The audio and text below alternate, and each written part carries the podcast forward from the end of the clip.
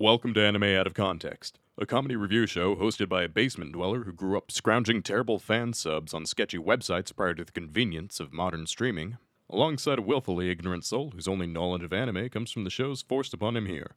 This show will contain spoilers, incorrect information, and copious amounts of adult language. Our hosts are not experts on any topic, and everything they say should be taken with a grain of salt. Thank you for listening, and enjoy.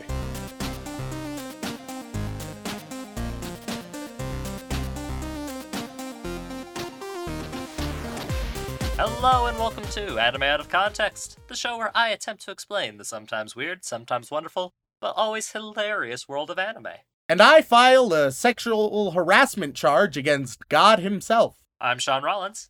I'm Remington Chase. All right, Remington. Uh, we've had a rough uh month and a half, let's say. Uh, not in terms of like podcasting, but just in terms of our physical health. Yes, yes. uh, we're finally recovering. Uh, finally, after after uh an October and a half, we're we're we're finally on the up and up. Yeah, like we still feel sick for the most part, but we're in a state where we can get away with like only a handful of coughs and we don't feel like dying at the end of recording a single part of an episode.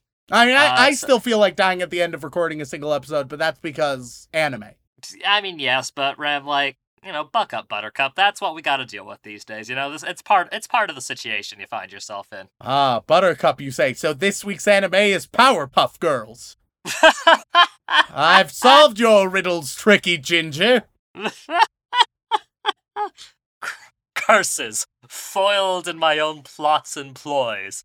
Uh, no, Rem. If if we were ever to do uh Powerpuff Girls, I feel like that's probably something that you're gonna have to uh, organize. Uh, because I don't, I don't think I I could justify it personally.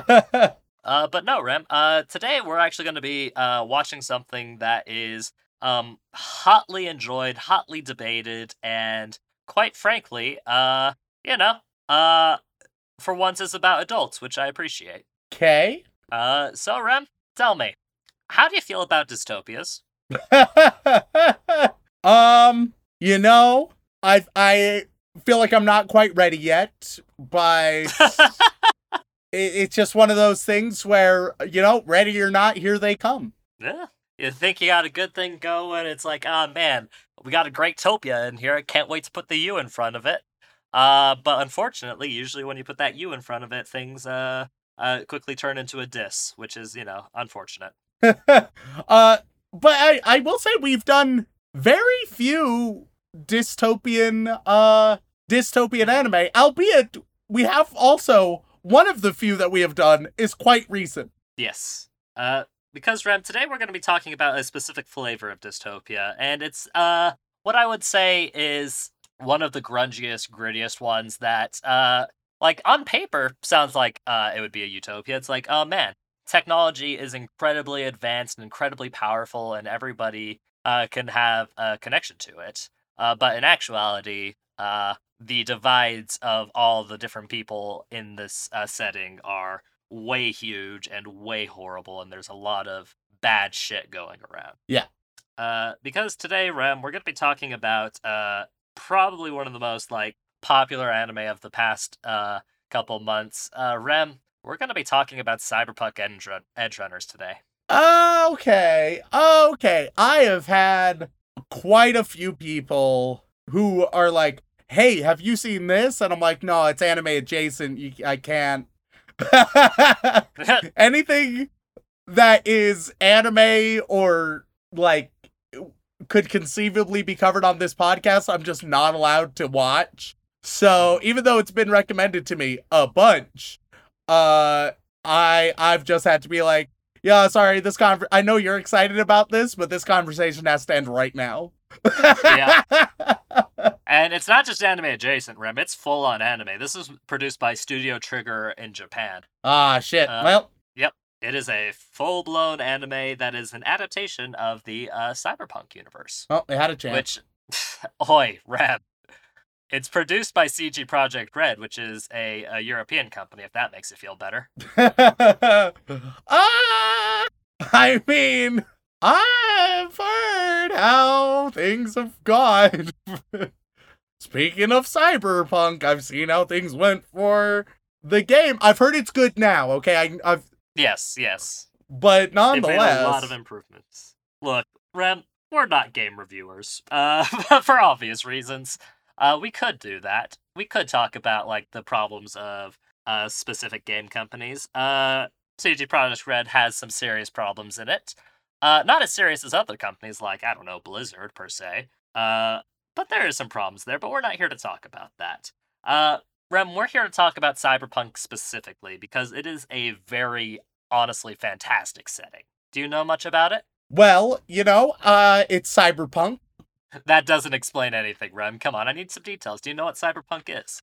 Uh, yes, it is uh, a dystopia where uh, of- often it will have an emphasis on class divides, uh, where uh, hyper technological oligarchy uh, rules. Uh, there's a few different flavors on what that technological oligarchy can look like, as well as the degree of sort of like of of tech tyranny there is, whether it's just like a part of life, or, or whether it's like the robots are uh, in charge, or whether it's just like they're about equal in uh, in their role to uh, to biological uh, things. Uh, all all that fun stuff. Uh, also, bisexual lighting out the ass, Oh, yes. neon bisexual lighting everywhere. Yeah, I mean, that is genuinely a fairly decent overview of it.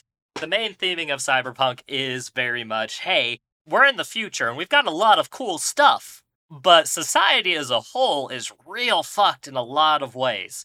Very heavily leaning into uh, like the capitalize, uh, capitaliz- capitalization, what? Capitalism side of things. Uh, and, you know, things like uh, Blade Runner would be considered cyberpunk, I believe. Blade Runner, Cyber, uh, Akira, if you recall, uh, back in the day that we when we covered that, that could be considered cyberpunk in a lot of ways. Uh, it is quite frankly a very fun, gritty sci-fi I, setting. I also I know one thing about this series. Oh, one thing about this series specifically. Yes, that um it has been unavoidable. I mentioned before. I I try to avoid spoilers, but sometimes it is impossible for me to do so. Um, the internet is really horny over the blue pink bitch. Uh, Rebecca, Sure, probably. they're really horny about Rebecca. Yeah, uh, this uh, this character right here. Yes. Yep. That is all that I, I know. Nothing about Rebecca besides people calling her waifu. That is definitely the case. Uh, I'll get, I'll, I'll break it down simply to you, Rem. Uh, Rebecca is a little crazy and like super genki. That is basically the way it goes for her. Okay, one fair of her enough. first, Fair enough. One of her first interactions is pointing a gun at like the main character. Good start. Yep. Uh, and you know, small and zany characters, people love that. Um, but uh, this anime it takes place in the cyberpunk universe, which is a uh an RPG series actually. Rem, I don't know if you're familiar. Uh, like tabletop RPG. Yeah, yeah, yeah. right? I've I've seen it. Uh, I'm not very familiar with the system itself, but I do know of it. Yes, it is a very f- uh like gritty, real fun setting that takes place primarily in a futurized uh California type place. Uh in a big city called Night City, which is if you were to take like all of New York and Los Angeles and just really smash them together while also amping up the futuristic tendencies and throwing a lot of uh Japanese influence in there, which is pretty common with uh uh, any kind of cyberpunk setting. And it is very much uh, all about living with cybernetic implantations and uh, trying your best to survive in this rather harsh and very unjust world a lot of the time. Sure. It is, quite frankly, a very fun and interesting setting that I'm glad is getting a lot more attention these days. Um, some people say it's being overdone right now, which is wild to me because it's only, you know, properly been around for a couple, for like, it's only been in the mainstream view, as it were, for like the past couple years Yeah, yeah, yeah. like more uh which has been helped by the uh, release of the cyberpunk game uh and this anime and this anime is all about a specific uh group of people in uh this setting a group of people called edge runners which is kind of uh what they call mercenaries in this setting It's what they call Dylan if he ran a marathon. That's not too far off, honestly. But yes, essentially, edge runners are just that. They are for hire uh, people who are willing to do just about any job, uh, willing to break the law and anything, you know, just for the proper payday. You know, proper mercenary stuff, but with a more futuristic cybery name. Sure. And uh, this story is about our main character, uh, David Martinez, who is uh, he's kind of down on his luck, needless to say. Uh, living in you know one of the shittiest parts of Night City, uh, and trying to do his damnedest to you know climb the ladder to hopefully you know get up to the highest echelon of society. Uh, working for uh, the uh, Arasaka group, which Arasaka in this setting, Rem, is the big bad corporate overlord that owns basically everything. Ah, all right. They're Yep. Disney or Amazon. Uh, both combined, really. Ah, that's shit. about that's how corrupt they are. Ah, fuck. Um, this is some advanced future. We have at least like I don't know, four years. yeah, four years before that happens. The second we start getting cybernetic implants available to the general public, that's when you know shit's about to go down. what, Sean? That's What the- you get? All right, they they offer cybernetic implants, right? right? It's early test. Let, let me, they've done tests and say it's safe, but they haven't gone through the FDA. Shit's super dope as hell. Do you do it? How expensive is it? Uh, they'll pay you to, tr- to trial it. Oh, in that case, fuck no. Absolutely not. Are you fucking out of your mind? No way. They're they're And very co- this it's late testing. It's late stage testing. Absolutely not. And this anime will be a nice example of why that's a bad idea, actually. Funny you mentioned it. I don't know. I'd probably do it. then again, no, you would. then again, if you're like, frankly, the only reason that I I am not actively in like so many clinical trials right now is just because I am too lazy to put in the work to find them. Otherwise, oh man, So, guys, we have a Patreon, and clearly we need it, because otherwise Remington's gonna do some very scary things. um, the man doesn't even have health insurance currently. We're working on that, but, like, it's. who needs health insurance when you can just get tested by a bunch of strange medical nonsense and get paid for it? That'll Oh, make Christ. that is my health insurance, Sean. Oh boy, Rem, I, I worry for you. Uh, that's patreon.com slash anime out of context, by the way. If I ever get symptoms, I'll just look around and they'll be like, "Hey, do you have these symptoms that seem like you're about to die? Well, try this thing and you'll get paid." And I'll be like, "Cool, all right." A cure Oh. and money? It's the future of insurance. Oh god, I think you might need to watch this show more than anything, or at the very least, like play some more of the cyberpunk setting. Because my god, you need you need some lessons to be learned. Um, but at any rate, If I, there's anything uh, I've learned from Black Mirror, it's that cutting edge technology is always a good thing. Yeah, no, Black Mirror definitely dips into some cyberpunk here and there. Uh, but let's see. Back to the show, Rem. Uh, our our boy David here. Uh, at one point he uh, uh, essentially comes wrong place, wrong time type scenario. Uh, he uh gets stuck in a situation that kind of throws his life out of whack, and he comes in contact with a very rare uh experimental piece of technology, and uh he uses this to hopefully get revenge against the people who have essentially ruined his life. Thus, in the process, ruining his life just a little bit more, since you know it's highly uh, dangerous, illegal technology. Yeah. Uh, and left with no other recourse, using this new technology, he becomes an edge runner, and that's essentially how our story begins. All right, dope. I I am confident because people who are less weeby have recommended this to me, hmm um, which Yeah, no. gives me confidence. Yeah, like a lot of people are considering this show to be very much like a bridge anime, as it were. Like an anime that allows, uh, you know, uh, all the fans of anime and fans of non-anime alike to really come together on something for once. Yeah. you know, uh, because it's a fairly adult series. Uh, it's done by Studio Trigger, who's a fantastic animation studio. Yeah. Um, uh, characters are uh, adults, which is a big thing, and it's in a setting that a lot of people love and uh, find fascinating, and it is, you know, nice, dark, gritty, and edgy, just the way uh, we like our dystopias to be. Hell yeah. So, without further ado, Rem, let's get straight into it. Let's go watch some cyberpunk edge runners. We've peaked with a sexually harassing god. that is where we've peaked. we peaked. Fantastic 10 out of 10 masterpiece. Ladies and gentlemen, we are back after watching all 10 episodes of Cyberpunk Edgerunners. And Remington, gotta know, is this really the anime that deserves all the hype it's gotten in the past couple of months, or is this just another weird, over the top uh, anime thing that just doesn't make any sense to you? Cyberpunk Edgerunners deserves a certain degree of hype. Whoa, whoa, whoa, whoa, Rem. Contain your excitement, sir. that that being said, I do not believe it to be deserving of the degree of hype it has received. Ooh, what a controversial claim. You think it's got some merits, but it has too much merits currently, is what you're saying. I, I it is being given more merit than it deserves, but it does deserve some merit. Man, can't wait to see how people feel about your opinions on this. So let's go straight into it, Rem. And if you have any questions about any of the jargon or uh, particular terms, I can hopefully clarify them for you. Uh, we'd be here all episodes. John. it's a Uh, full setting, Rem. They had to use all all of the stuff built up over the years. yes. Uh, fortunately, it's not just jargon. There's world building behind the jargon for once.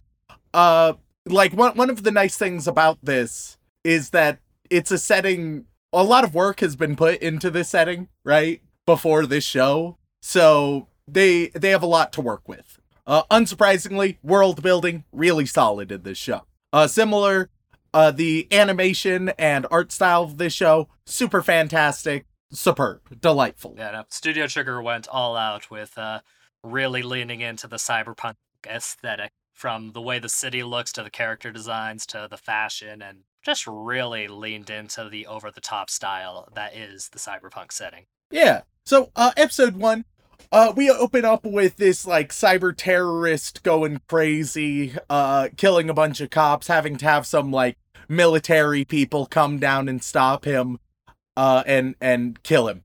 And then our protagonist, good old David, he wakes up. He was experiencing all of that from the cyber terrorist's perspective. It's a, a variation on on it's like live streaming a snuff film, I suppose. is- Yes, it's a um, a, a BD dive, essentially like a, a virtual reality replay of uh, somebody's memories that were recorded at the time. Yeah. and they use them from everything fr- uh, from pornography to subterfuge to you know watching uh, terrorist activities uh you know Yep. So, uh after that David uh talks with his his mom a little bit, uh goes to school. There's some mysterious rainbow girl that catches his attention for reasons that we do not know yet and I do we ever it's stylistic choosing it s- sticks out to him you know it's a little bit of flair mostly you know Oh, okay. Cuz it it, it- felt like there was something more to that. nah nah All right, cool. Um, there's there's quite a few things like that where they gesture towards they they they are like, oh yeah, and you know why this is important? And I'm like, not really. You gonna tell me? And it's like, anyway, moving on. And I'm like, hold up, is it actually important? Am I missing something, or is this like I needed to play the game or some shit to understand what the fuck is going on? Because I'll I'll say right now, I think this is definitely a better show if you have played the game, almost certainly. And I have not played the game. Uh so I feel like there's a lot of things that if you play the game you'll be like, "Oh, yeah, of course." They, then you're going to hear me be a little confused about. yes that is that's a fairly And not just in the world building, all right? Not just in the world building, but also just like with some events and with some characters. Um I think that while this while the, this anime seems to be a pretty solid adaptation, it suffers a a little bit to a moderate amount as a standalone adaptation. You know what I mean? Mm Mhm. Uh, it it's definitely works better if you have some degree of knowledge going into it. Uh, anyway, continuing. Uh, because David has modified his student headset thingy, it ends up frying other students' systems, and he vaguely gets in trouble for it. Uh, talks with his mom. Uh, there's going to be like uh, uh, some fees and stuff. It's going to be rough. Uh, he talks with his mom, and and and David isn't even sure if he wants to go to school, but his mom is like, "You're gonna go to the top of the corporate ladder, Bucko. Uh, we look. I've worked my entire life just so you can have some degree of success more than I did. So don't fuck it up. Right now, you're fucking it up a little bit." Um, and in that moment, there's some like gang warfare that breaks out on the highway that leads to a, a car crash. And unfortunately, uh, they don't have in insurance. David and his mom, they don't have insurance. Uh, and his mom is in real rough state. Uh, he, he's able to get her into surgery, fortunately. Um, with with some like shady fucker. Um, and and the surgery is a success. Uh, as he's bringing back his mom's stuff, he finds uh some cyberware, this cybernetic spine, right? Yep. And he's like, "Oh, that's interesting." He thinks about maybe selling it. Uh, the next day at school, he talks to the, his school bully, who's also like the principal's son or some shit. Not the principal's son; it's someone's son, someone important son. Mm-hmm. Uh, and the bully has some good chipware, so he he the bully kicks his ass. Um, then we learn that as it turns out, uh, surgery wasn't as successful as we thought. The mom is actually dead. Um, and bills are piling up. Things are going rough for David, so he has a bit of a breakdown. So he decides, you know what, fuck all this shit. I'm just gonna get that spine installed into me, and so he does. Uh, so that's episode one. It's essentially the story about uh, David's really, really, really bad day. Uh, which, which is a solid, solid uh hook, right? Here's the one major problem that I have with it that sort of leads into the rest. One of the most important storylines in this whole anime is going to be about David's transformation, right? And I don't think we see enough of any amount of happy, cheerful David. Like even before all this terrible stuff happens, don't know. He's he's he's pretty melancholy and complainy and whiny. I'll be honest. So the sort of transformation is from sort sort of bland, immature asshole to sort of bland, immature asshole with a dead mom. Jesus. okay. Man. I mean, as somebody who also doesn't have health insurance, shouldn't you be a little more concerned, Rem? Uh, that I don't define myself by that though. Um, if that was my only personality trait, oof. Uh, and uh, he's not the blandest of bitch protagonists, but he is pretty bland. His thing is that he's got a chip on his shoulder. He's a little bit arrogant, and he has general remorse sometimes. That's sort of it. And that that'll be sort of be a recurring theme. Character work. This show is amazing at character concepts, right? Like if you were to pitch any of these characters, oh fuck yeah, right? Like the the pitch for David would actually be pretty solid. As with the pitch for most of the characters we're going to get introduced to, unfortunately, they're they're just the pitch. I've I've railed on this before about this like oh interesting premise. Where do you go? And then they don't go much of anywhere with it. That's a lot of these characters, um, which isn't the worst thing, uh, because in large part this isn't a story about the characters, but also in large part it still is. So elements of the story that are more about the environment and the world, those work out pretty strong and are super interesting. But when it's focusing on the characters, it doesn't work as well, which is unfortunate. Uh, I would say it's about like a 50-50 balance on that. So, E. Uh, but but let's let's continue and let's meet some other characters, shall we? Uh, so David gets it installed, and it basically lets him slow down time for everybody else, and he speeds up, and he's able to Yeah. yeah. that, but he has to be careful. Uh, in episode two, he talks to the doctor, who's like, "Oh, you gotta make sure you're only doing this like two to three times daily max." Uh, but David, he's he's a fucking natural, so he can do it a bunch before he still gets a little bit fucked up. Uh, he shows up, uh, just attacks the bully and beats the shit out of him in the middle of a classroom, which is caught on camera. Um, but the I, the bully's dad or some other relevant important person, I'll be honest, they all sort of blend in together at this stage. Um, is like instead of being like, "What the fuck?" he's like, "Hey, you know that David kid, he could be a useful tool." Uh, because that's that's how it, it's cyberpunk. All right, everything's for that top dollar. Oh yeah, the higher up you are on the corpo scale, the more likely you are to be uh, the biggest prick of all time. We see Rainbow Girl again. Uh, this time in uh in in sort of a a, a bus system. Uh, she's stealing chips from people. She tries to steal one from David, but he catches her and is like, "Hey, yo, what the fuck?" And she's like, "Oh, I only steal from the rich, and you come from the rich school." And he's like, "Yeah, but I'm actually a broke ass bitch, you see." And she's like, "All right, want to steal together, I guess." And so they do. Uh, until he has a nosebleed and faints. Uh, Lucy saves him. They takes him to an ambulance. Then the ambulance person is actually a scavenger and is like, "I'm gonna kill him." And then uh, Lucy's like, "Oh no, you aren't." And then Lucy turns into uh, an absolute badass for I think like the only scene where she feels like a dangerous badass. Because other times she'll be a badass, right? But in this time she's like, this will make sense as we introduce this uh, this next character. But it feels a lot more Rebecca in this scene, and it doesn't really give you an accurate impression of how Lucy is going to act because she just doesn't really do this shit ever again. Uh, it's an odd one. But uh, nonetheless, she saves David's life, takes him to the clinic. Uh, the doctor helps him out, uh, but is also like, you gotta be careful. You've used it like eight times today. What the fuck? Um, and gives him uh some some some basically meds uh to help him out uh at the cost of like basically everything that they've worked on thus far. Uh, they go to uh Lucy's place.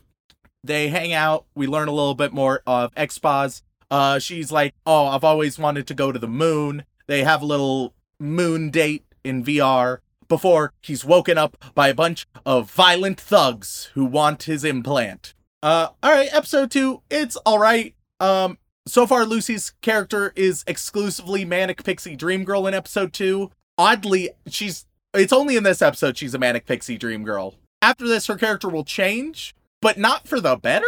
I'm gonna say it. Lucy's sort of trash. all right, let me describe Lucy's character for you real quick, all right?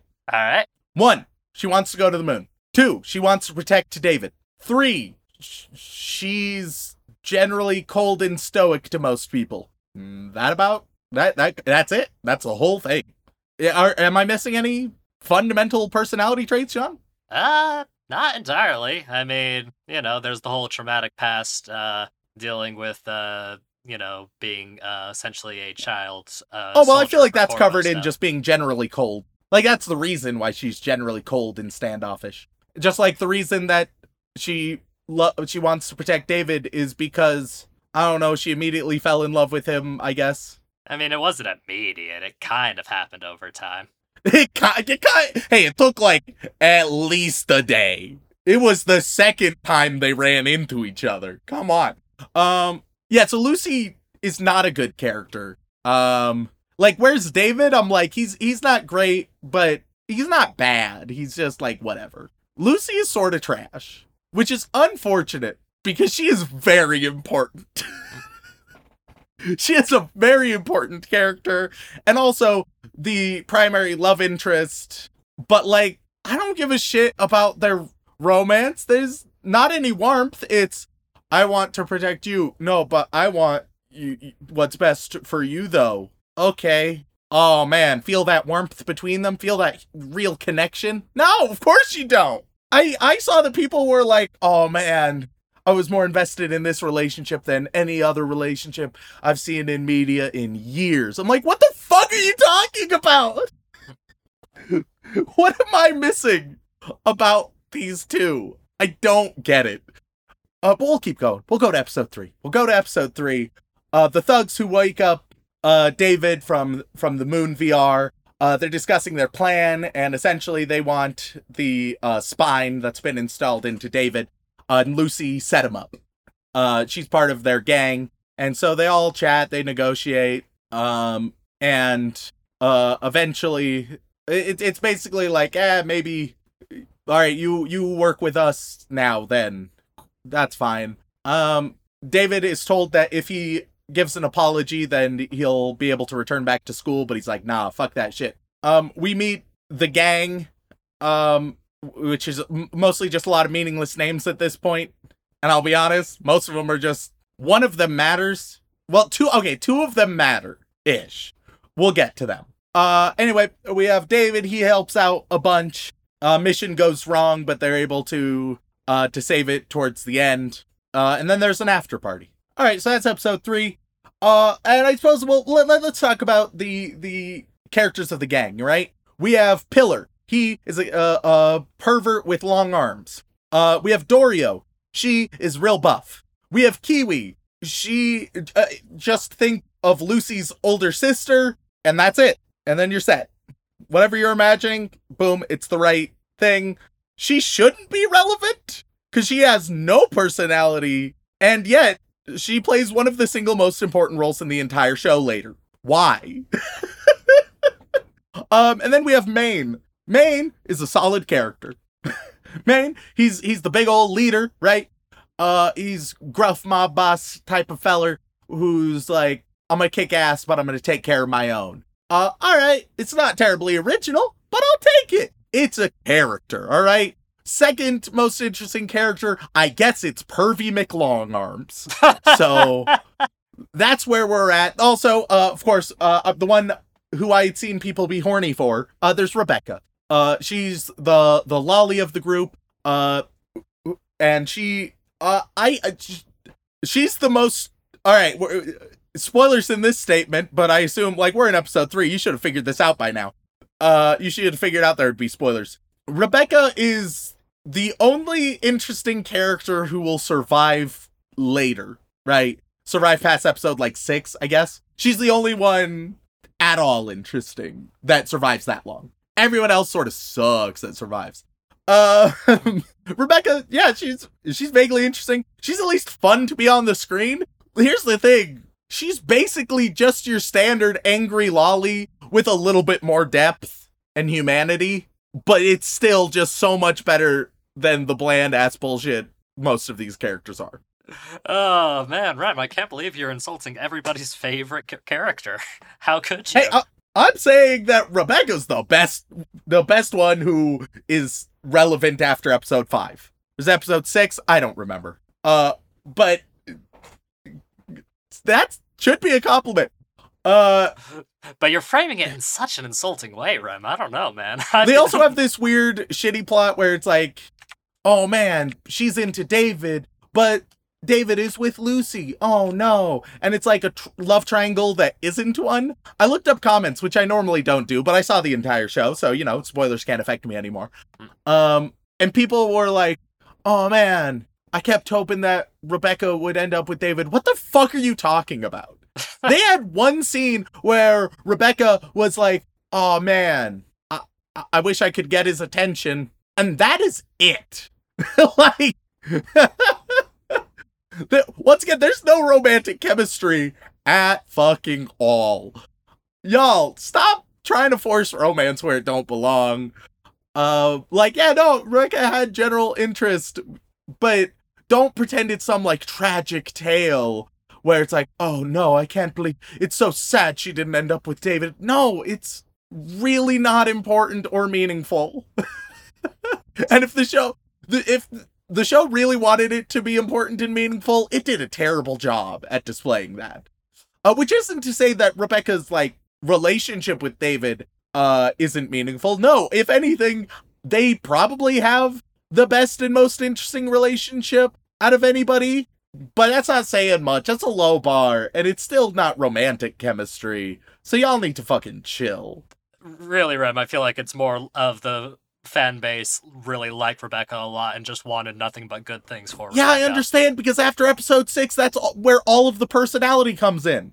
that's like, like interesting things are happening, but the only one I, the only person I care about in like episode nine is fucking Rebecca. That's it. That's all that matters. She's the only one. Because let me tell you right now. All right, by episode nine, here are the quote unquote survivors. All right, you got David, you got Lucy, you got Rebecca, and you got you got Kiwi, and you have Falco. Some of you, some of you now will say, "Hey, wait a minute. You said you were to introduce to us all of the important characters. Who the fuck is Falco?"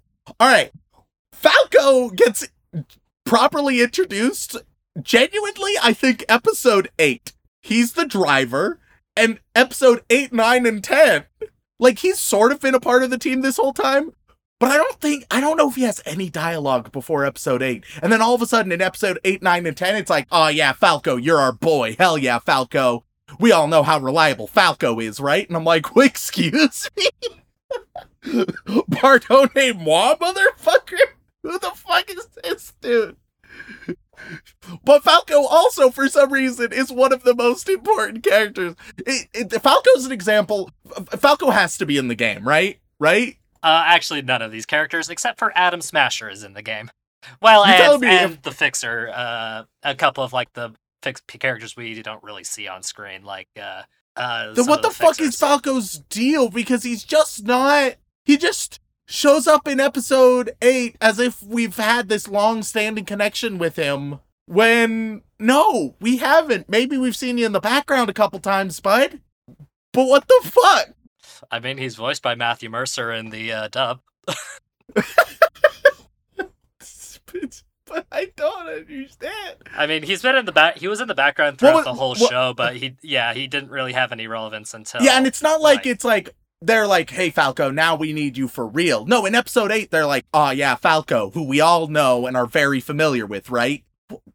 That's not great storytelling, folks. Uh episode 4. Um all right, episode 4. Oh, you know what? Falco is in the game apparently. Aha, is he re- but I assume he's not important given the fact you didn't Uh, well, I haven't beaten the game myself. Uh, Oh, you, you're speaking out your ass then. I can't trust your words. well, uh, is, Fa- is Falco surprisingly important in the game, and is that why he they felt the need for to shoehorn him into relevance where it really didn't belong? Don't get me wrong, I think Falco had potential to be an actually interesting character if you introduced him fucking sooner, bud.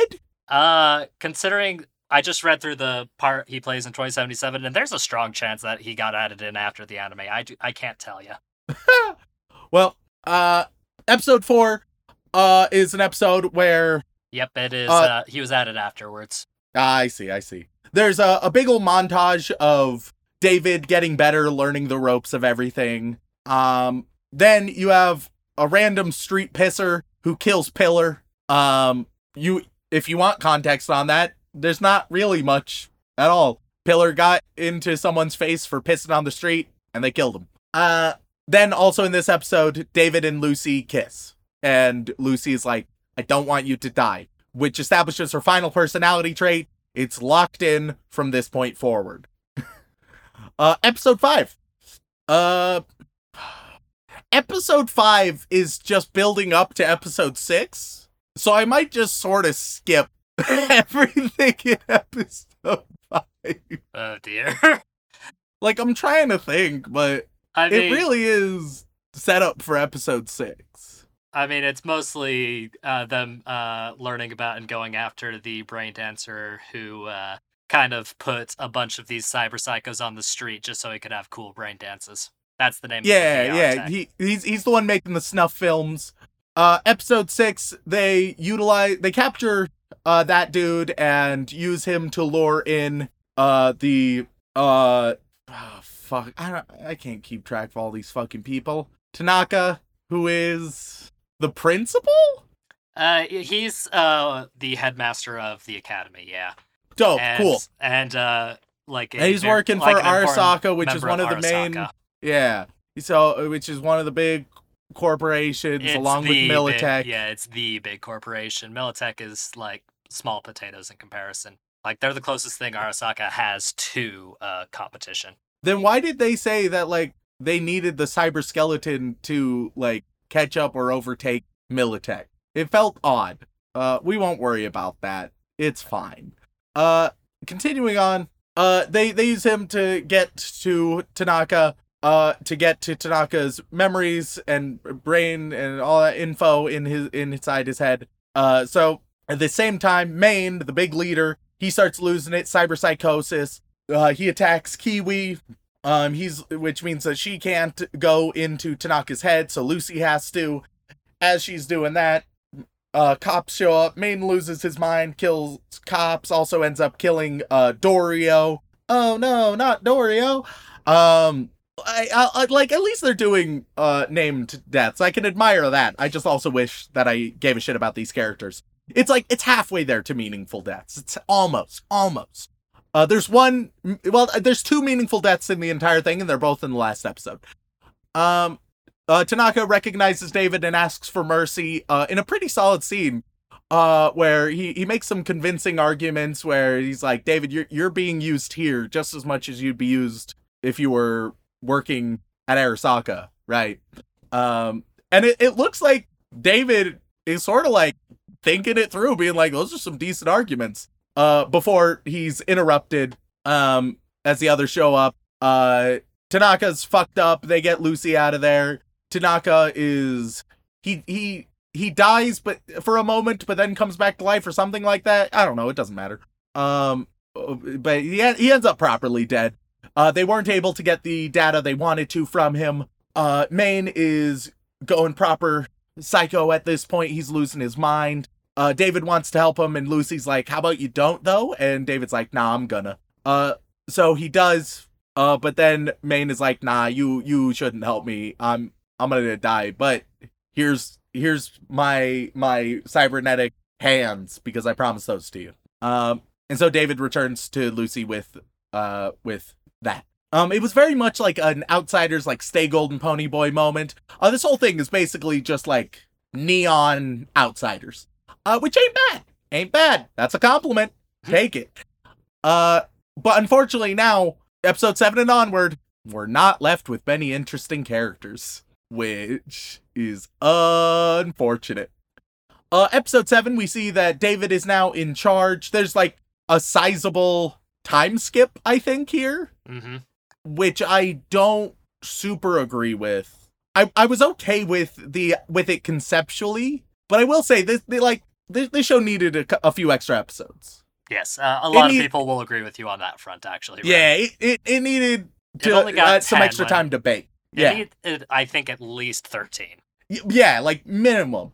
Uh, if, if it was thirteen, once again to tell the exact same story, I don't want may, maybe some new events in, from this time skip, but I think really just letting shit breathe and being able to develop things a little bit better. Yep. Um, because while a lot of times the fast pace actually did work for it, many many other times it was whiplash. It was like, oh shit, okay, I guess this is what it is now, and I had to like catch up to what the fuck was going on. Uh, but David's in charge now.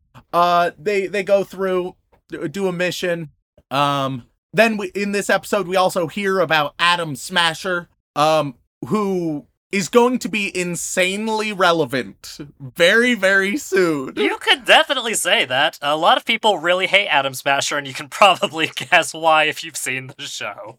But also maybe maybe we should have developed him a little bit better This is because it's it's essentially oh yeah by the way there's this there was this awful fucking monster his name is adam smasher um anyway moving on well, and then me- later on they're gonna be like ah shit it's adam smasher he's the big bad Let me put it this way: he's one of the main like antagonists from the game, specifically. You know, which feels like it would have made sense either for this just to be a quick little reference to that right right? which would have made sense. Or for this to be mentioned in like, I don't know, episode fucking two? Like episode seven, I'm like, oh, okay, Adam Smasher, interesting. That's not when I should be learning about that. And then you think, okay, well, they still got like a couple episodes to develop him. They don't. This this little section where they're like, oh hey, let's briefly talk about Adam Smasher is most of what we get before he actually shows up. That's not great for how important he is. Guys! This is uh, uh, the inclusion of Adam Smasher Rem is the biggest example of if you play the game, oh shit, you know this is bad. But if Yeah, you like- haven't, they didn't really they Yeah, didn't just, really like- go super deep into it. Which they really should have considering his relevance. I mean, he is just essentially the boogeyman of the cyberpunk setting. Is the best way to think of him. But you know what? How you like look, if if if I'm telling a horror movie, right? I'm not going to show the the horrifying mos- monster early on, but you'll be aware that there's a horrifying monster lurking, right? You'll get the clues. Maybe you'll even hear about it. And then you see it. This one, it's the equivalent of three quarters through the horror movie being told, oh, by the way, there's a spooky thing. Ah, shit, there he is! it's it's really bad pacing on that front. Yeah, you won't you won't find any disagreements from me on that part. Uh, we get some uh some more backstory from Lucy, who has uh left the team to generally work on stuff that we don't know about quite at this point. Um, then later when we learn about it, seems uh, essential. All right, let's see if my understanding is properly, because I would argue it's not explained stellarly, right? Okay. I she's doing a lot of work behind the scenes to protect David. Yes. She Cool. is she is a net runner primarily, which is the equivalent of cyber surfing, essentially. Uh, and she's Though uh, I will say, it does it explains net running like ass. All right, yeah. like I would expect us to get like a cool scene net running at some point because we get quite a lot of scenes where they someone is net running, they're in the net, right? But just sort of like they peek around a corner in the net or they look acro- across the screen in the net, and that's all. We we don't like you'd expect there to be some like cool, at least one action-packed, interesting scene in the net that's high stakes. We don't get that at all, which sort of feels like then what the fuck were we doing this whole time in the net? like it just never used in an interesting way. Uh so uh we, we we she's basically doing that. Um it doesn't super matter and I don't care about what she's doing. I'm not invested. Uh nonetheless, David uh is going on more missions. We go to episode 8. Um he's going on more missions. Faraday decides he wants to uh work with uh Arasaka. Uh Faraday is sort of the one who's been uh, behind a lot of the stuff for the gang, right? Yep, Hiring uh, them on to do He's tasks. a fixer, is what they're called. Think of them as just uh, people who have connections and can get other people work. And People are important for the plot. yes, He's the one you go to for the quests. correct. um all right and then a bunch of stuff i don't care about happens. David talks with lucy and is like hey i don't know things are like weird between us. Uh but then lucy has some like weird cyber stuff happen and she sees that uh uh netrunner who she's identified has gone under. She's plans to go kill him but she gets caught and it turns out that this is kiwi's big betrayal. You all know Kiwi, the one without any personality and who has done nothing of note this whole time, has shown no like strong sense of loyalty to the group. In fact, her only dialogue is about like don't trust people until the end where she trusts someone and then fucking dies. Um is don't have Kiwi be the big traitor. I mean, I don't be give fair, a shit about Kiwi. I'm not like Kiwi, how could you? I'm like, okay, sure. to be fair though, Rem, who's left? they killed most of everybody in the first half of the series. Like, I, there's not a whole lot of options left, my guy. but if you killed off everybody, why didn't you develop the ones you had left? God damn it! They're They like, only had don't know. 10 episodes, Rem. CD Projekt Red did not shell out enough bucks for 13. Animation is fucking expensive, yo.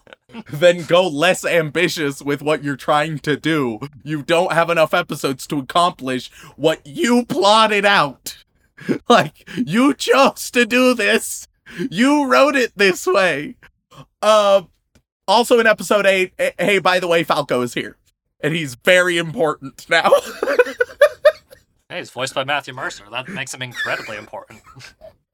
Could Matthew Mercer only work like a few days? it wasn't like we got the American voice actor for Falco. They're like, great.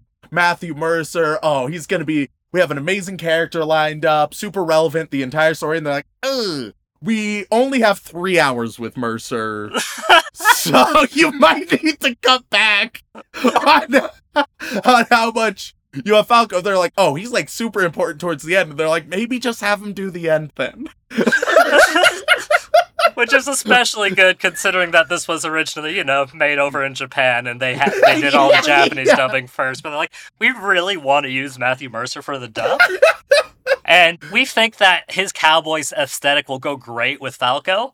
So let's really use him, but ah man, that's it's going to be tricky. He's a very busy man. He's got Critical Role that takes up most of his time. He's in a lot of other really and cool I, shows. I, I listened Man. to to I, I I did subs, so I didn't even get to hear Mercer's lovely, lovely voice. Hey, uh, Uh, Rem, have you ever heard? Um, uh, let's see. Uh, I forget what his new name is. Uh, Cassidy from Overwatch, uh, formerly known as McCree. Oh yeah, I, I pulled up a video that just Falco is just McCree. Yes. yes. Look, they they were they knew what they wanted, and they told Mercer, and he gave them what they wanted cool. for however right. little time he was there. Well, we go to episode nine, uh, where uh the the the big corporate baddies plan to give both David and Lucy to Arasaka. Uh, so they hire them on to hire David onto a fake job. Um, and David has, at this point he's he has so much added on to him, right? Uh, it's wild. It's crazy. Um, is it necessary? No, not at all. Like he could maybe with one or two modifications he'd be able to already do anything he wanted. So this is overkill for very little reason. Um, especially because I feel like he does not have sufficient motivation to to go this hard into all of these implants, right? Uh, whereas he has quite a bit of motivation not to do that. Uh, like I don't know, get get good punchy gloves and then you're set. Then you can do liter or or just learn how to aim a gun. You don't need a lot when you're able to like slow down time. Well, it's not that he's slowing down time; it's that he's uh, enhancing his nervous system so much that he can really However, move incredibly quickly. Look, I think we can agree it really does not make a difference. I mean, it does for the lore and the world building and the setting, Rem. Like if he, The- if if his little spine suddenly stops time around him, that doesn't make any sense. But if it speeds him up super quick How- and makes him process ridiculous. things, then course. that makes more sense. Look, it's the difference between sci-fi and fantasy, Rem. You gotta have that little background explanation, otherwise it's just magic. Ah, yes, because if there's any way I would describe this show, it's very grounded. Uh, so, uh, they Almost as grounded as Rebecca. Hey, uh, well, they get ambushed by Militech, who's coming to uh stop them. Uh, but they're able to uh get in a sort of defensive bu- bunker with Kiwi, who we know is actually a baddie. Uh, we hear about the cyber skeleton, which we've sort of heard about up till now. Uh, and it's it's amped up, it's hyped up to be like, oh baby, you hook yourself into this thing, and you will fuck everything up, right? But it'll In also more- fuck you in up. more ways than one. Yeah. Yeah. It'll fuck you up, you'll fuck everything else up. Uh so David gets a call from uh Lucy being like, "Hey, get in." Uh but it was a trick. It was a trap. He gets in, he starts installing himself into the cyber skeleton. Um and uh then he unleashes, he takes down the army, right? Um I will say, wildly anticlimactic. Um the cyber skeleton, you know what it sort of feels like, Sean? What's that, Rem? It feels like in Fallout 3 when Oh God, You Liberty Prime.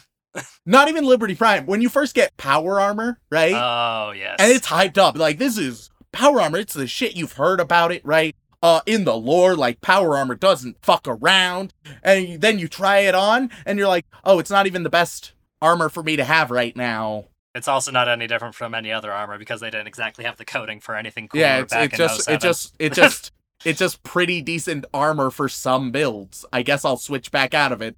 That's very much what the cyber skeleton feels like, where they hyped it the fuck up, and then it's just this big clunky sort of mech suit that can, I guess, control gravity.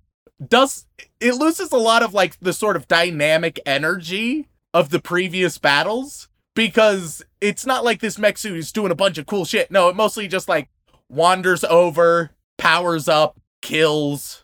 There's not a lot of like interesting movement or choreography. Um, it. Meanwhile, we'll see Adam Smasher, who has his own like big old suit where he's able to be dynamic and do a bunch of cool shit. The cyber skeleton's just clunky and bad.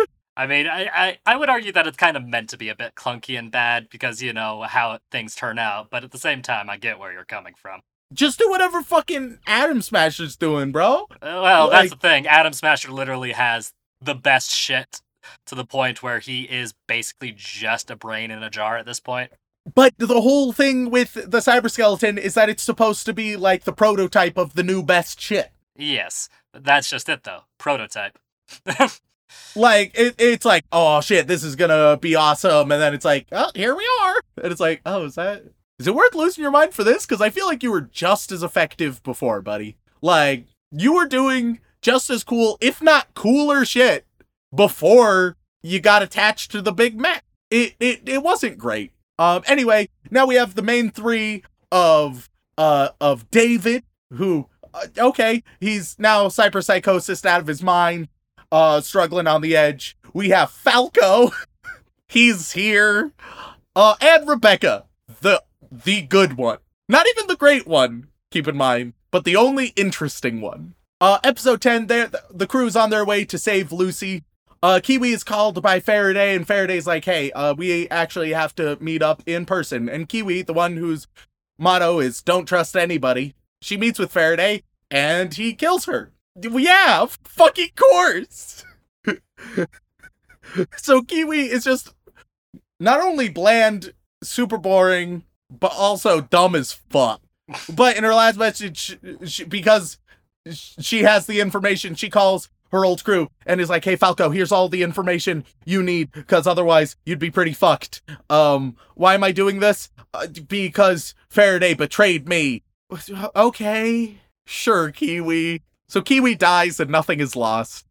I don't know. A lot of people liked her character design. It was it was the fucking same as Lucy's. No, no. See, it's different because she's missing her mouth. oh my god. She's got like a ninja cyber aesthetic. You know, that's. I it's, it's the Oh, fuck off. Um. Anyway, we see that Arasaka has brought in Adam Smasher. Hey, he's relevant again. You know that guy we mentioned three episodes ago? In one brief description, he's here and he's the major antagonist now. cool. Awesome. Uh so they the, everybody ends up at the tower all together. Um David is getting ready to kill everybody, but he's stopped by Adam Smasher. Um they fight for a little bit um, before David he saves Lucy, escapes with her, uh, goes to the ground, delivers Lucy. Um, they they kiss while he's like sort of losing his mind. Uh, Faraday dies. Uh, the, the crew is like, "Oh, happy to see you, David." Uh, and then Adam Smasher kills Rebecca. Um, it is that sudden, which I do like. I like how sudden that was. Uh, it, yeah. it's just she's like, "Hey, oh, happy to see you," and then she's fucking dead. Uh, I dig it. Probably one of the most gruesome frames of the entire series as well. Oh yeah, it's like I went back and paused afterwards because I was so shocked that it happened, and I was like, "Holy fuck, they did her awful." Now I understand why everybody on the internet is upset. oh no, I like it's perfect because it's like the only death where it's like, oh shit, it captures the sort of meaningless of it all. Uh, which in Cyberpunk, hey baby, that's the fucking mo right there. Um, and how brutal uh, very well done. Absolutely delightful. Uh, genuinely, narratively speaking, one of the strongest things that happened due to how sudden and abrupt it was. Yep. Uh, Falco leaves with Lucy, abandoning David, and Lucy's like, "Hey, what the fuck?" And Falco's like, "He told me he he gave me the the money, uh, the commission money, and we're gonna split it 50-50. Uh, and so it's like, ah, cool. Falco's a bro. I don't know who the fuck he is. He just showed up, but I guess he's a bro. Um, I mean, you know, he he works best at high noon. That's all we can really talk about, as far as I know. And then uh, Smasher quite easily just kills David. David does not stand any chance. Yeah, no, because it's Adam fucking Smasher. That's like literally his whole thing. Adam Smasher. I heard a 20 second monologue about him three episodes ago. Wow. Um, Adam Smasher looks dope. I don't know. I, I didn't play the fucking game. I don't know who the fuck this is. I mean, he, um, the first time he shows up in the game, it's fucking terrifying because you hear like glimpses of it, like in the prologue, and you actually see like a, a, image of him in a brain dance in the game, and it's like, oh shit, I'm gonna have to fight that guy one day, and I don't want to because he's big and scary and fucked up in the head. Uh, and then he shows up, and it's like, oh, it's time to run type of situation. Uh, it was in a cutscene, but still, it was one of those things where it's like, ah, yes, I understand now. This All the hype that sh- went into the cyber skeleton, right? should've Where that was misplaced hype, it should have gone to Adam Smasher, who deserved much more hype than he got in the show. It was you had one thing that ended up being super anticlimactic, and another thing that felt like it came out of fucking nowhere. Just switch those two around, alright? Or just get rid of the fucking cyber skeleton. It's real fucking dumb. It didn't help anything. Um, and there's gonna be people being like, "Oh no, this is why you can't." Shut the fuck up. In the story, I'm just reviewing the anime, okay? In the anime, easily could have gotten rid of it. Easy. Um. Anyway, Lucy ends up on the moon. Not quite happy, but she remembers Happy David. Uh, who I will say we didn't see enough of. Like, it's supposed to be like, oh, this is the David that was, but like, not really though. like, like this show's trying to gaslight us a little bit, being like, ah, do you remember when David was just so bright-eyed and bushy-tailed? Not really. Not in this show, fella. like maybe 10 seconds at the most. Like we we never really got Happy David. There was never a Happy David that transformed into this monster. Okay. That's just not this show wants you to think that's how this happened. It wasn't. Don't fucking gaslight me. I mean, he was very uh, rude to Rebecca a couple times, which I mean, hey, that's about as monstrous as you can be. He wasn't even terribly rude to her. He was just sort of Well- vaguely dismissive in a boss kind of way. Yeah, but hey, that's going way too far. You got to give all Rebecca all the love and adoration she deserves. She, she was the she was the best, but she wasn't amazing.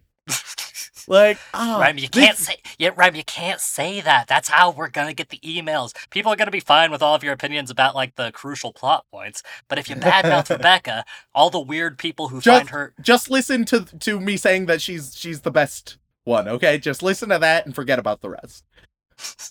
they won't be able to, Overall- Rem. You know that's not how they work. I enjoyed my time with Cyberpunk. I thought uh, it had some of the best action that we've seen visually. It was fantastic. The setting and the world building was solid. The plot that was related to sort of like events and the world was really solid, even if I thought that the plot that was relevant to the characters and their relationships was sort of mediocre to bad. Uh, overall, I, I'm probably putting this show somewhere at like a 5.5 to a 6, right? So that's a thumbs up. Let's get that covered right now. That's a thumbs up. And not only that, but I would put it in a similar category to what I've talked about some like Ghibli films, like Spirited Away, where it's that's my rating, but I would recommend people watch it, right? It's worth watching more than its quality is because it does enough interesting things uh, especially just like the visuals alone. The world building is really solid. For those reasons, it's worth watching, even if it in of itself is not a, a fantastic 10 out of 10 masterpiece. Oh man, kind of makes you want to go play the game though, doesn't it? Uh, maybe. I don't know. I've heard I've heard mixed reviews. I, I had one friend be like, "Oh, it's so much better now," and I had another friend being like, "It's still glitching out very often for me." So you know, Yeah, I'll tell you right now, Rem. Like, uh, I started researching this one, watched the whole thing, because, you know, I was finally able to after our busy month. Uh, and then I was like, you know what? I'm going to give it another playthrough. Give it a go. Try and actually finish it this time. I'm a little over halfway through the game right now, and they did fix a lot of things, Rem. But right now, I can't answer the goddamn phone in game, and it might have corrupted my save file. There, there's a non-zero chance that's the case. I'm I'm doing my best to fix it. Literally, right before we started recording, I was playing a little bit, and that is what was going on. I was like, hmm, I want to I want to keep playing the game, but uh, it says I'm talking to uh talking to the fixer when I am very clearly not. Uh, in a lot of ways, I hmm. feel like the the show is a great representation of the game when it first came out, right? Where uh, but in this case, just replace the entire audience of the game with just me, all right? Um, where with all of this hype, I did expect quite a bit more. There are some very impressive things, but there are also some egregious faults that I don't know how they overlooked. Uh, so you know, in a way, very fitting adaptation. Oh Jesus. It's almost like you need to give everybody the time and resources they need to truly make something wonderful and fantastic and not rush anything. Like I if all of the problems in this show are fixable, and this show once again does some stellar stuff. It does some stuff that's amazing. It just also it has a lot of like nine out of ten qualities. It also has quite a few like two, three, four out of ten qualities. Oh man, this I can't wait to hear the response on this one, and the response from fans of the game who are going to be very triggered by our comments on the game as well. yeah, yeah. Uh, so Rem, you got a guess for the mouse score on on Edgerunners? Oh, it's gonna be ridiculous. It's gonna be easy eight, eight point. Oh, how high dare I go? Just remember, it's the most hyped thing that came out in the past couple months, uh, not counting the stuff that started airing in October. It'd be wildly undeserving, but I could I could see this breach a nine, a low nine, but a nine. But I'm going to say eight point like seven two. I'm gonna go wild. 8.72. You really think it made it that high, huh? I I think it's quite possible. Uh, well, but I then there's a lot of people who are hyped over it who may not be as typical anime fans. I I don't know how to measure them. I don't know how to measure non-weebs into this. And I imagine a significant amount of non-weebs. Ooh, no, but I, I won't worry about them. Fuck them. We'll see. This I'll, I'll, this is going to be my way to calibrate with them, I suppose. do, you, do you think that they're going. Do you really think that the non weebs are going to invade myanimelist.net to write a review specifically to like bring that score down when they could pro when they are most likely to write something for like IMDb or Rotten Tomatoes? I mean, hey, or maybe they'd bring the score up. I don't know. I don't have the data. you don't have the data. There there are variables in here that I don't often have to contend with, and therefore I'm just ignoring them, like any good scientist. Ah, yes. The variables that we don't want to think about, we just gotta, just gotta kind of push them to the side a little bit. Put them over there for right now. maybe we'll come back to them, or maybe not. So Uh, so what is what is the rating, Sean? Well, Rem, with uh, 243,000 ratings, uh, Cyberpunk Edgerunners is sitting nice and uh, respectably, you might say, at 8.67. Ooh, okay. I was for for being that wildly high. I was very close. You were very close, Rem. Yeah, a lot of people really connected with this show. They loved it to the point where it is. it- I, I saw a Like lot the- of people being like, "I was crying over this show," right? And hey, I'm happy you found something that makes you you feel so strongly. All right, good for you. Follow up. Why? wow, way to invalidate everybody's emotions. I'm not validating. I'm inquiring. I am examining because I understand if you think like, oh hell yeah, that was a wild experience, dude. That was so interesting. But like, none of the characters were good enough to care about their misfortune so deeply. To me, to me. Uh, uh, hey guys, if you want to roast somebody in the emails, I'd roast Remington. Like he's the one who's having these harsh criticisms. I thought it was a solid seven out of ten I- personally. I, I I gave it a six out of ten. All right, I I gave Yeah, it a thumbs that's up. so low, Rem. That's so low. Only two point seven uh, percent of people who rated this gave it that. I I gave it a thumbs up. All right. I, I know you did, but hey, if I give a slightly higher number, that means I'm gonna get less that hate. means you're clear. Yeah, Yeah, th- I'm in the clear. they'll just hear that you're higher and not like, why the fuck is Sean missing those three points? What the fuck? Uh, it- it's how it goes. Look, the fact that 26% of votes gave this a 10 out of 10 is astonishing to me. Uh, but as somebody who's a fan of like the RPG and the setting and all that jazz, I could even, I can understand. It's like this is a six out of ten, but I understand if it's like your favorite, right?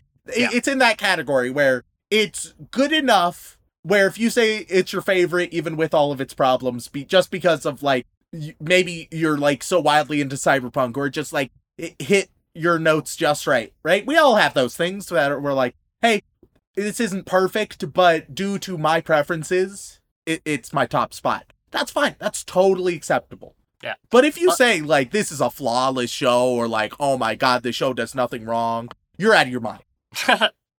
uh, like uh, I'll give you a stat that we haven't ever actually talked about because Mal loves its statistics, And uh, one of the statistics is uh, as you're creating a list, you can actually uh, put down the status of how far you are in a show and how far you got in a show and whatnot. So the vast majority of ratings are the completed ratings, right? Those are the ones that actually have the majority of the weight because you know if you've completed a show, it's gonna it's actually Yeah. your score is gonna be a bit more relevant.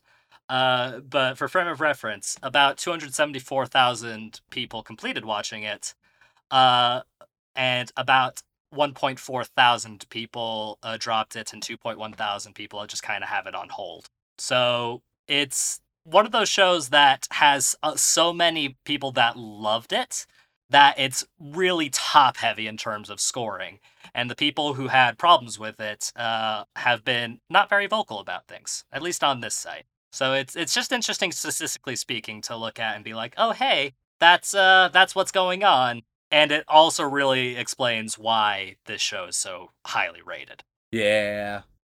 I do think that uh, I do still think the saddest part is losing Rebecca though. Like Oh, I'm not- well, she's the only sympathetic character.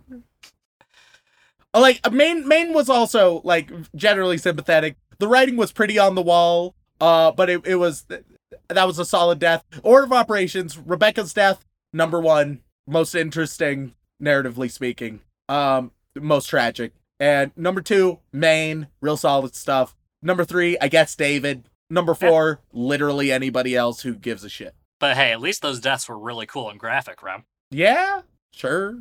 I mean, you don't it's not every day you get to see people explode into red paint for no good reason. yeah. Like like the one guy in episode 7 who was like super excited to work with David and walked into a mine and immediately died.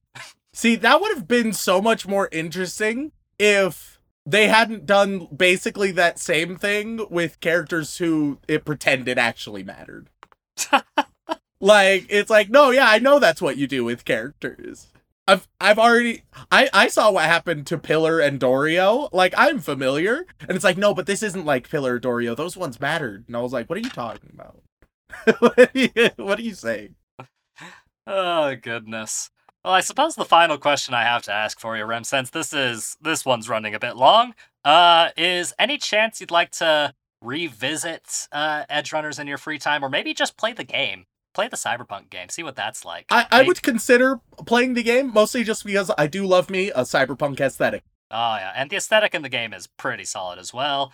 Uh, and who knows, maybe we'll trick you into playing it on Twitch or something with all the censors on. because there, I'll tell you right now, Rem, there's a lot of titty in this game. also, note, I didn't comment once about all the booba, albeit a lot of it was unnecessary, but I recognize a lot does come with the genre.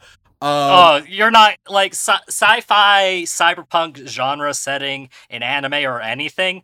You're gonna get a lot of booba. Like that is that is just the nature of the setting. Uh, but at least it wasn't like like aside from the brain dance scenes, like at the very first like two episodes, most of it was very casual. yeah, it, it handled it much better than most anime. So while there's some like bits and pieces here and there I, I might have problems with, it just wasn't nearly as important as like the rest of what I was saying. Uh, meanwhile, I'm sure there always, without fail, is always at least one person who's like, just because it has fan service, Remington doesn't like it. We're going to get at least one of these in either the Discord or email. We always do, even in episodes where I literally never bring it up.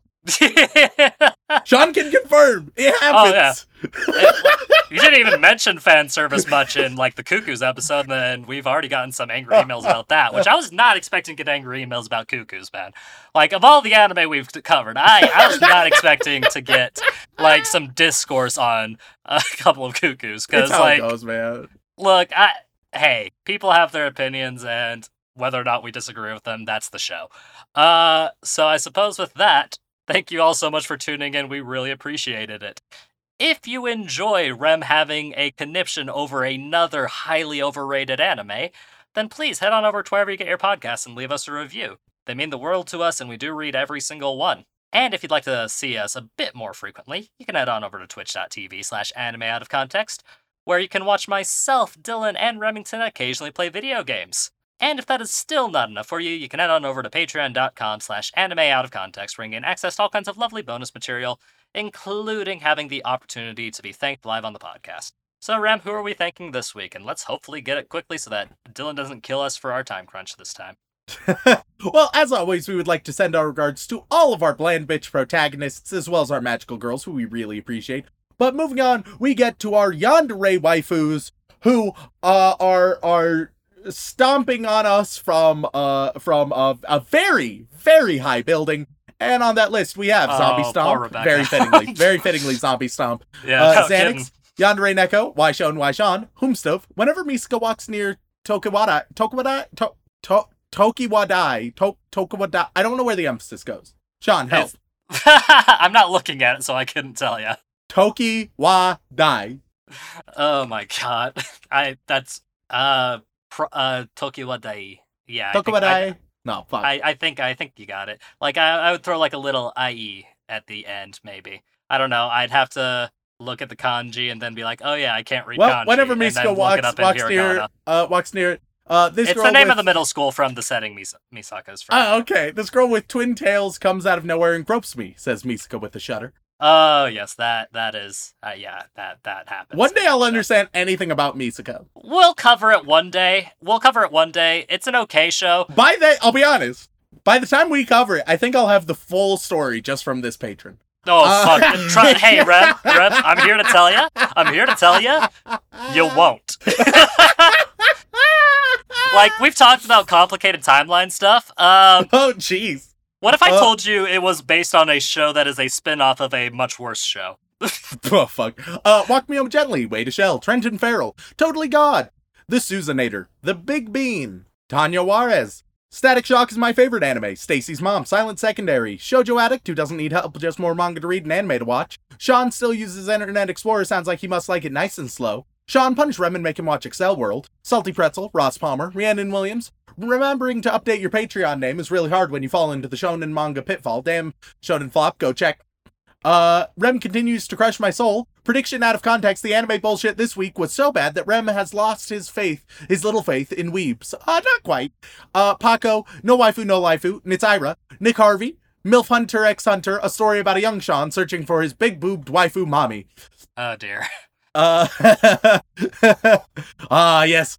T- Chad, the MILF Hunter, the baby bringer. That's what it was. Uh, I don't. I don't. president of the Turtle Club himself. Oh uh, fuck me, running. Seven Hierto.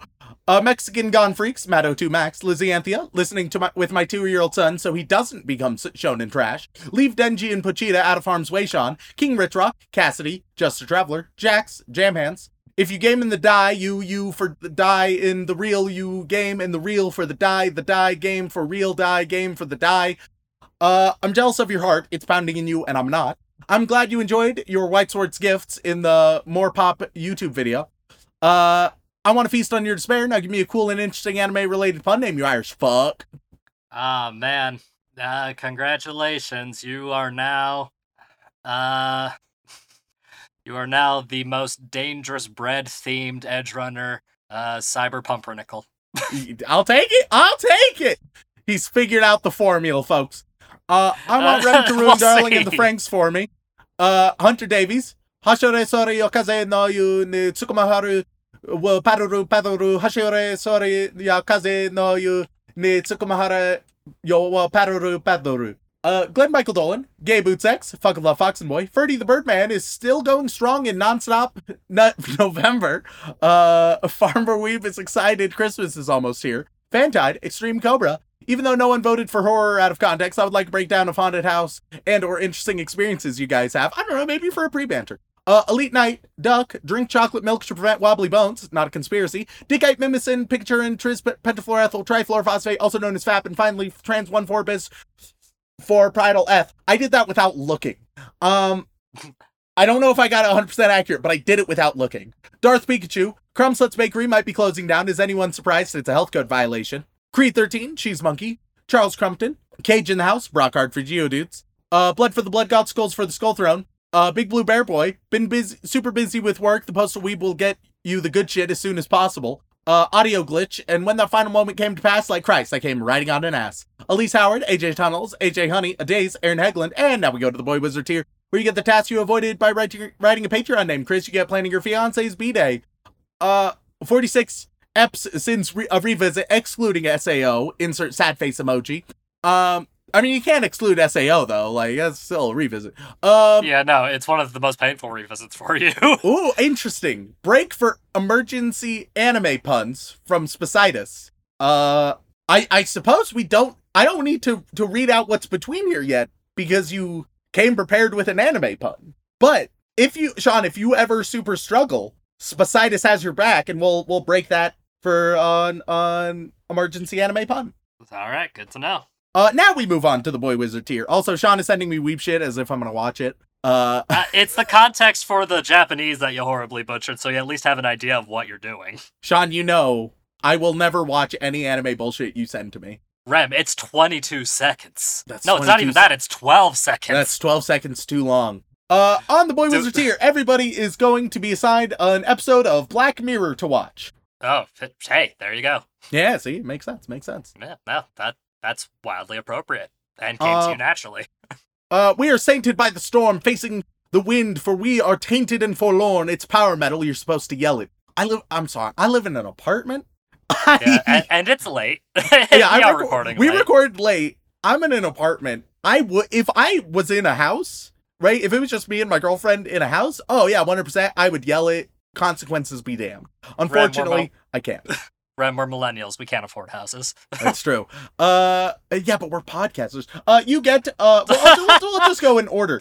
Uh, the national anthem. Uh, warning, you're 799 episodes away. You get 15 million merits. Vincent Calabrese, you get the entire history of you. To get into my Rem cosplay, I recite the mantra, become another person. You get, uh, be right back. Uh, the Great Buttball of Despair, you get White Bear. Shane Ware would like to request that you watch all of Clannad with the BS rule. Also, why are no anime with actual polyamory? Uh, I'm sure there are some. Uh, you get the Waldo I mean, moment. We watched Kanojo mo Kanojo, and like, like oh, that. fucking That, hell.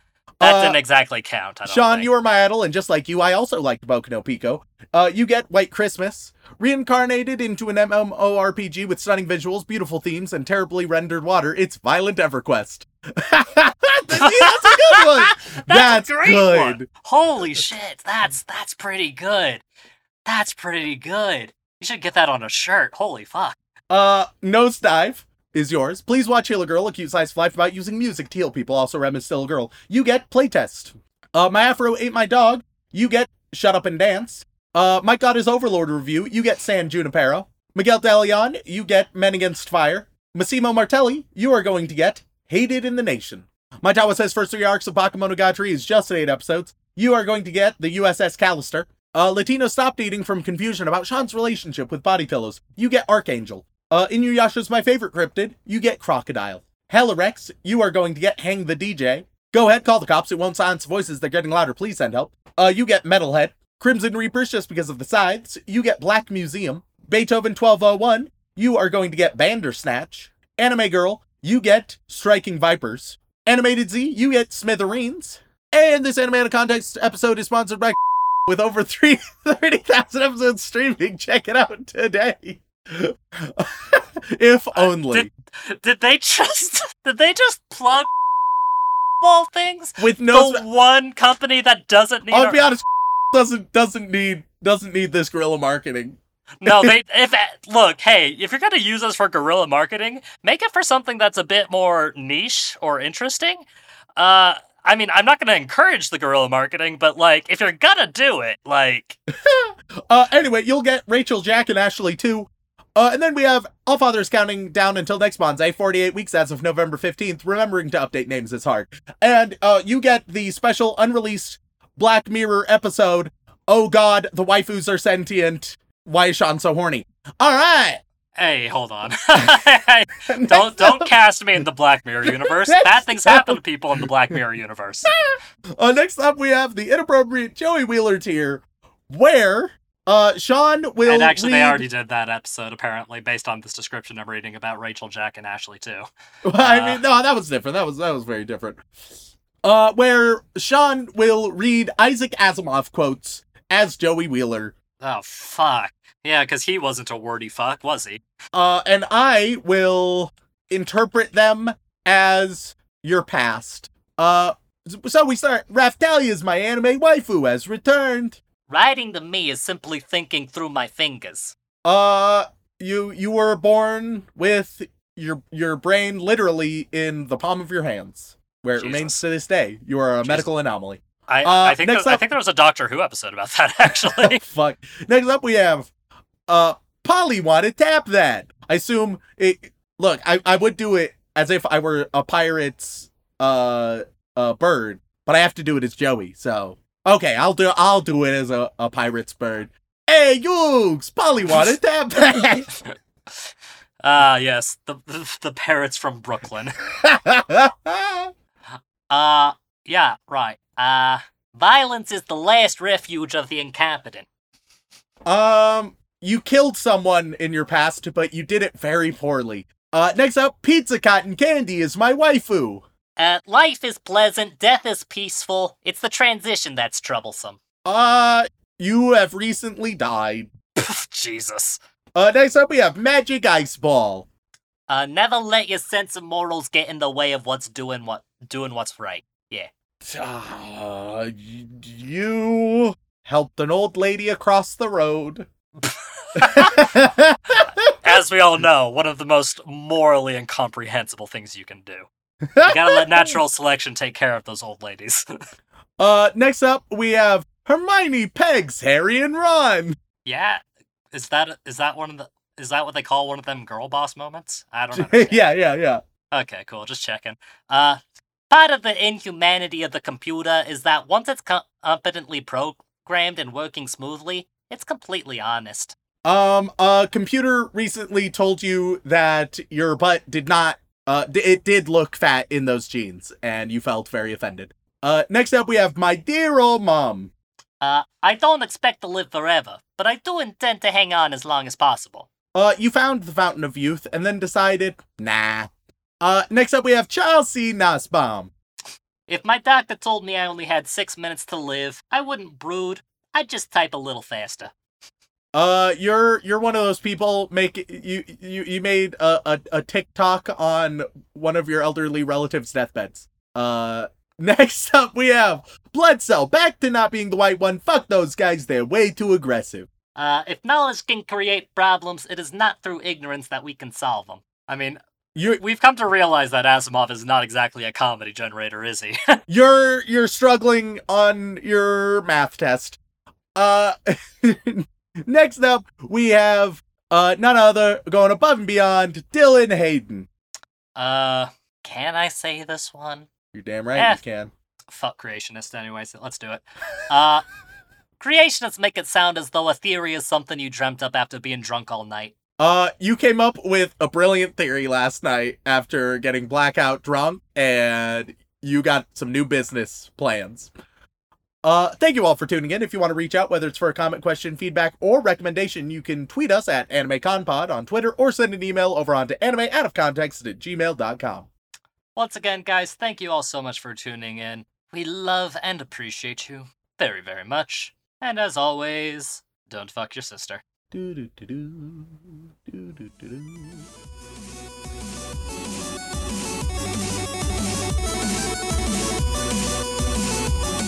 You gotta let natural selection take care of those old ladies. I don't know, Rem. I feel like your birthday is much more important than us, you know, reminding ourselves of all those old ladies we killed.